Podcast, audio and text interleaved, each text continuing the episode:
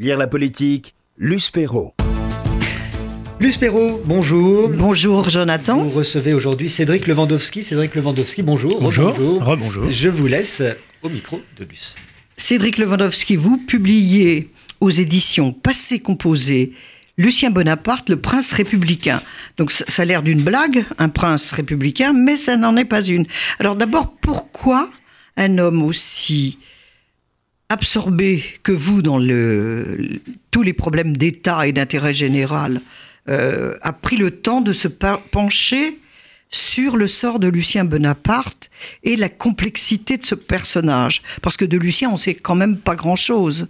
Il est le petit frère de Napoléon. On sait peu de choses, et euh, c'est ma rencontre avec Lucien Bonaparte est, évidemment liée à ce que vous évoquiez à l'instant, c'est-à-dire euh, euh, mon, travail au service de l'intérêt général. J'ai eu, excusez-moi, une double chance récemment dans ma vie. D'abord, j'ai été le directeur de cabinet civil et militaire d'un très grand ministre de la Défense pendant cinq ans, qui est Jean-Yves Le Drian. Et ma deuxième chance. On n'en a pas eu de nombreux de ce, de ce calibre. C'est bien mon avis. La deuxième chance, c'est évidemment que euh, l'hôtel du ministre de la Défense en France est logé rue Saint-Dominique. Et c'est un hôtel qui s'appelle l'hôtel de Brienne et qui est une des merveilles architecturales françaises. Et euh, vous allez me dire, où est-ce que je vais avec tout ça? Eh bien, je ne vais pas très loin. C'est que celui qui a fait grandir et embellir l'hôtel de Brienne n'est autre que l'un de ses propriétaires au long de l'histoire, qu'était Lucien Bonaparte. Et donc, euh, pour avoir occupé son bureau pendant cinq ans, puisque j'ai eu la chance et le privilège d'occuper le bureau de Lucien Bonaparte pendant cinq ans. Sans doute les mannes de Lucien m'ont parlé, et euh, j'ai eu envie de découvrir le, personnage. J'ai lu ses mémoires, qui sont absolument remarquables, et j'ai eu un deuxième choc, euh, c'est de découvrir que c'était lui-même qui avait écrit ses mémoires. À l'époque, déjà, il y avait souvent les grands hommes avaient des plumes.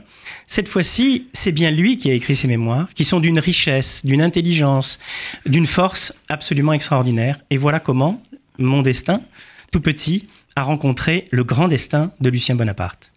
Alors, qui était Lucien euh, Quelle était sa place dans la fratrie Bonaparte? Parce que c'est quand même euh, une famille euh, que l'on peut dire très très nombreuse. C'est un peu inhabituel euh, de nos jours. Un peu Même à l'époque. Et même à l'époque, non? C'est une grande famille. Charles et Laetitia ont eu huit enfants. Et euh, trois frères seront particulièrement emblématiques. L'aîné, Joseph. Le second, qui va devenir évidemment l'empereur, Napoléon. Et le troisième, qui est Lucien Bonaparte. C'est le petit frère, c'est le cadet de ce trio je, pense qu'il y a vraiment un trio qui s'est constitué là, sachant que les autres enfants arrivent plus tard et ne sont pas au fond de la même génération et ne vont pas vivre les épisodes historiques de la même manière.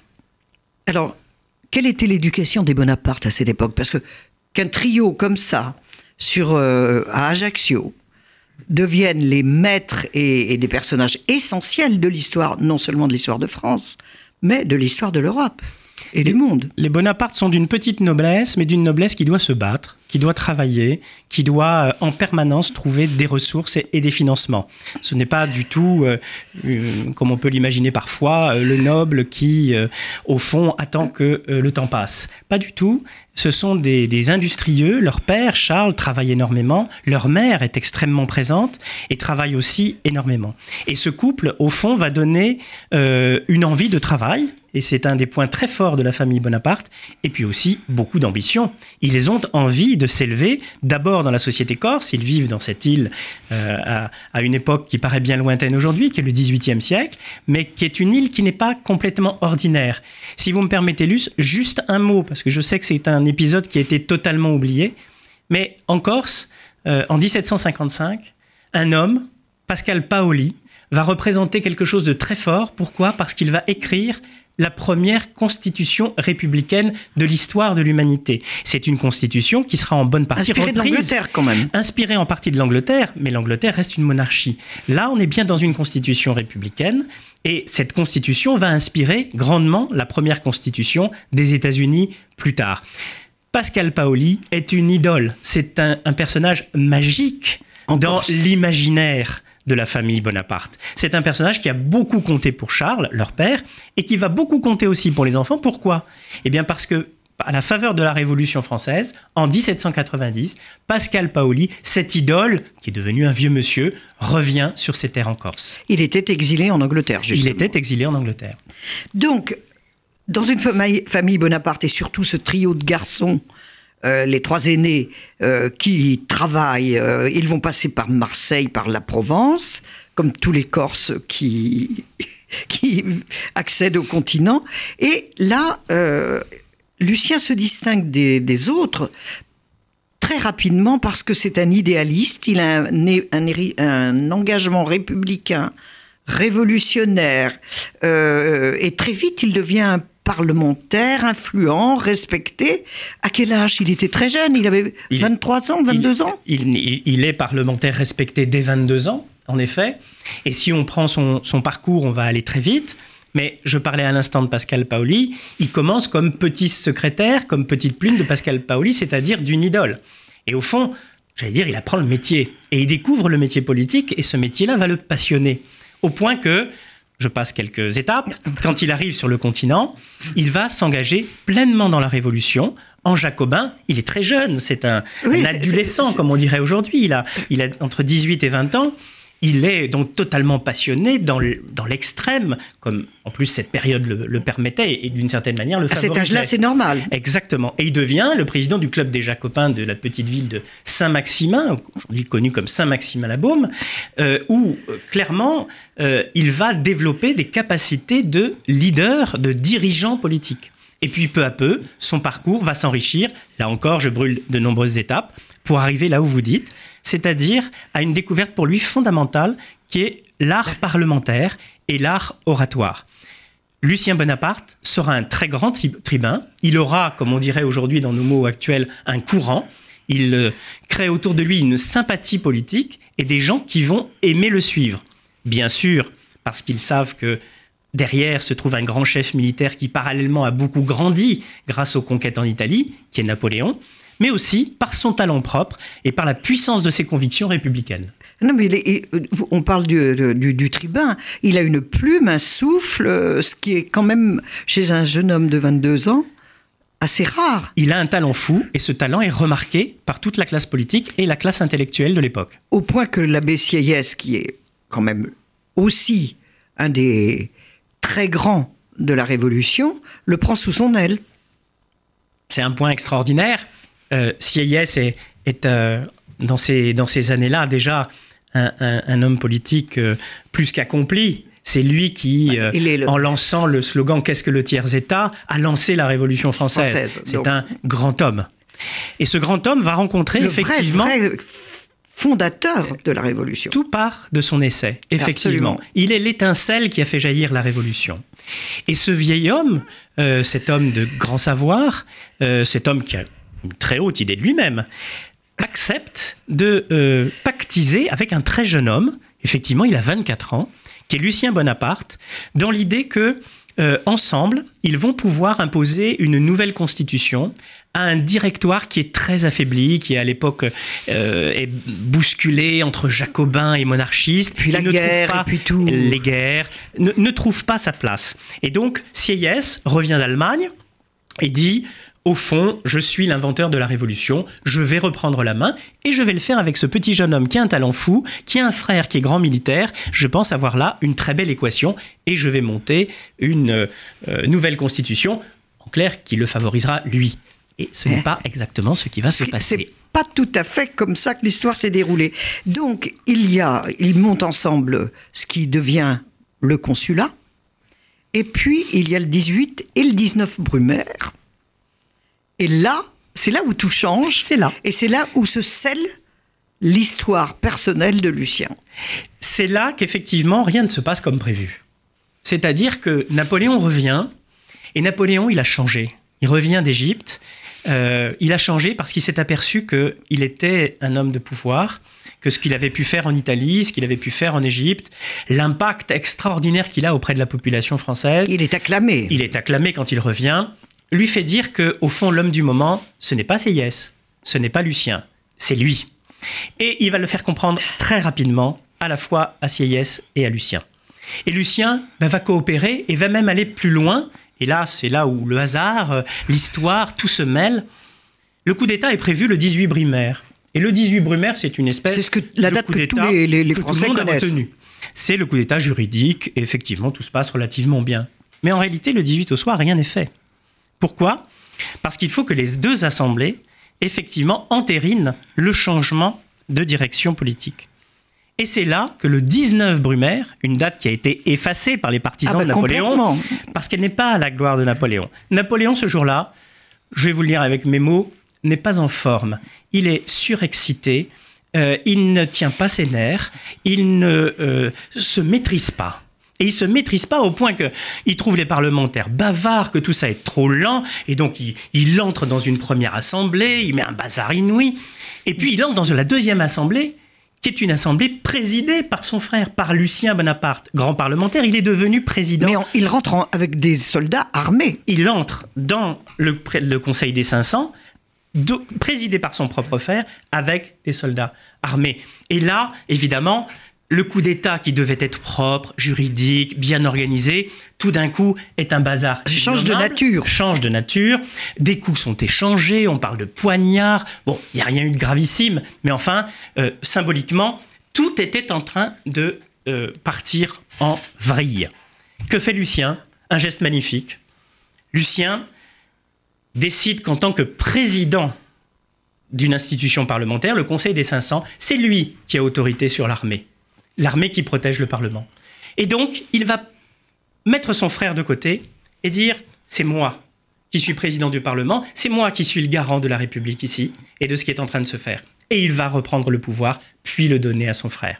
Je résume un peu les épisodes, mais c'est ce qui se Non, passe. c'est le c'est- 19 c'est un épisode extraordinaire. Il est fabuleux et c'est, il arrive exactement là où vous, le, où, où vous vouliez arriver, Luce, qui est, c'est évidemment un moment très très particulier dans le rapport entre les deux frères. Ah, Napoléon ne pardonnera jamais à Lucien de lui avoir permis de prendre le pouvoir et n'aura de cesse de l'effacer de la mémoire collective. Voilà pourquoi, encore aujourd'hui, on parle du 18 Brumaire et non du 19 Brumaire, qui est le vrai jour où le coup d'État se fait a en réalité. Exactement, et où le consulat est installé et où les trois consuls prêtent serment. Et premier, première étape pour, euh, pour Napoléon avant d'être l'empereur, il devient premier consul, puis premier consul à vie. Et, et Lucien assiste à tout ça, malheureux, mis à l'écart. Euh, c'est pas simple les rapports entre les deux à l'époque. Alors, il n'est pas complètement mis à l'écart tout de non, suite. puisqu'il est toujours parlementaire. D'abord, non. euh, immédiatement après, euh, Napoléon se rend compte quand même de laisser Lucien complètement à côté est difficile et probablement dangereux. Il vaut mieux l'avoir Il a ses courants. lui que contre lui. Il a son courant, exactement. Et il en fait le ministre de l'Intérieur. Ah Alors, ce que les préfets savent encore aujourd'hui, puisque c'est lui qui va créer, évidemment avec Napoléon et avec l'ensemble du système du consulat, qui va créer les préfectures et les préfets, une institution qui est encore Qui très est toujours vivante en place. aujourd'hui. Et il sera un ministre de l'Intérieur pendant un an, mais ça ne dure qu'un an, extrêmement fort et extrêmement puissant. Sauf que les cabales, en tous sens, vont être montées ici ou là, et que Napoléon va trouver une opportunité à un moment pour se débarrasser de son frère Et l'éloigner de lui surtout. et l'éloigner de lui. Il y a- et donc il le nomme ambassadeur. Il le nomme ambassadeur en Espagne, Espagne. qui n'est pas, qui n'est pas un titre insultant, Euh, non, non, Qui non, pas mais un titre insultant. très important. mais qui en réalité lui permet de le sortir de la scène politique parisienne le temps de sa propre prise de pouvoir. Et en Espagne, il le charge quand même de négociations très importantes avec le roi et la reine, qui a une importance euh, extrêmement importante. extraordinaire à l'époque. On parle très peu aussi de, ces reines qui ont exercé vraiment le pouvoir, quand elles avaient des rois époux très faibles. Et il va charger Lucien de neutraliser l'Espagne et de faire en sorte que l'Espagne déclare la guerre au Portugal, qui est- reste l'allié, enfin qui reste très proche de l'Angleterre. C'est tout le sujet. La grande obsession de Napoléon, on le sait, et toute sa vie, ça sera l'Angleterre. Et d'ailleurs, il terminera sur l'île de Sainte-Hélène. Preuve que son obsession était en partie justifiée. Mais C'était clairement, une bonne intuition. mais clairement, c'est son obsession. Et donc, il veut reprendre le contrôle de la mer, de la Méditerranée en particulier. Et à ce titre, le Portugal est une terre très importante vis-à-vis de laquelle il souhaite euh, reprendre la main et interdire aux Anglais d'être présents. Et donc, c'est ce dont il va charger Lucien qui va brillamment réussir, Réussir. dans sa mission. et qui, garde qui a gardé, euh, très au-delà de sa mission, des rapports très privilégiés et personnels avec euh, le, roi d'Espagne et son épouse. Alors, il y a toutes ces intrigues aussi autour de Napoléon, qui devient puissant, qui devient l'empereur. Il il y a un couple de malfaisants géniaux, Fouché et Talleyrand, qui vont déterminer euh, beaucoup de la politique du premier consul puis de l'empereur et qui vont bien alimenter les bisbilles entre tous les frères et toute la famille Bonaparte. C'est clair. Vous l'avez dit, ce sont des malfaisants magnifiques. Talleyrand et Fouché sont des personnages extraordinaires.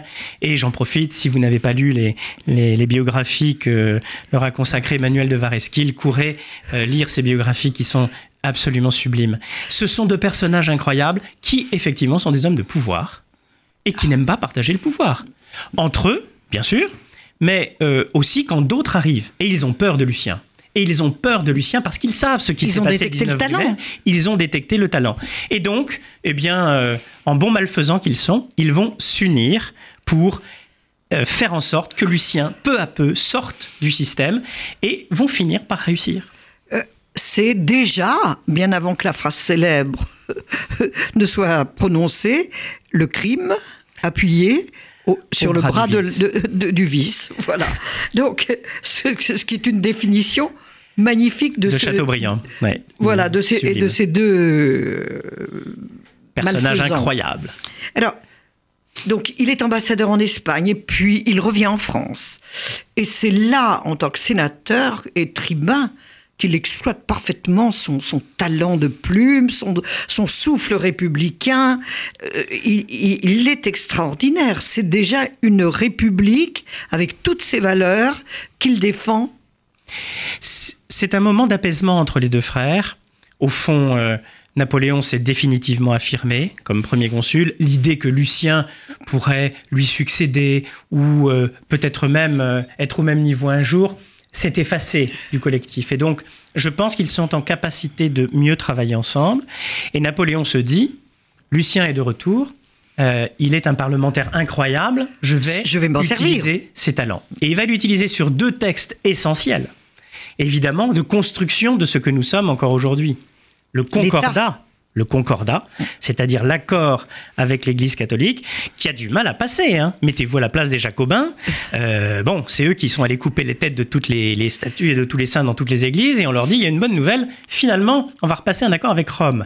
Il faut faire passer tout ça. Et c'est le talent de Lucien, avec quelques autres bien sûr, mais c'est de lui dont on parle aujourd'hui, et c'est lui qui va être chargé clairement de porter ce texte. Et puis il y a un deuxième texte qui est encore très présent aujourd'hui, qui est évidemment la création de la Légion d'honneur.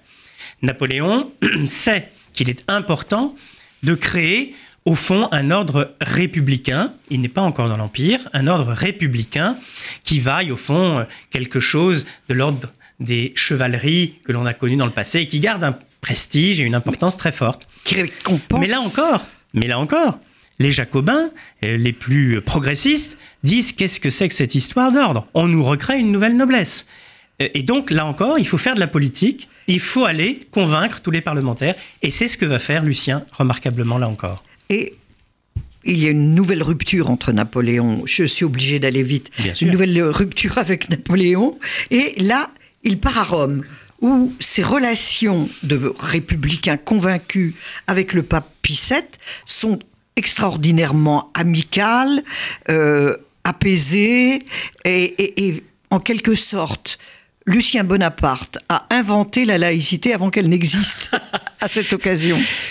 Sans doute, en tout cas, euh, je ne me suis pas permis d'aller jusque-là, Luce, dans ma, dans ma Mais c'est- biographie. c'est- Mais je vous entends. Ce qui est vrai, c'est que c'est la rencontre de lettrés. Nous avons affaire à des gens qui sont euh, Cultivés. euh, extrêmement cultivés, qui sont très politiques, qui ont une conscience géopolitique absolument exceptionnelle. Pissette, comme le cardinal qui est son premier conseiller, le cardinal Consalvi, sont des intelligences absolument formidables, et donc trouvent dans Lucien un personnage qui les intrigue énormément.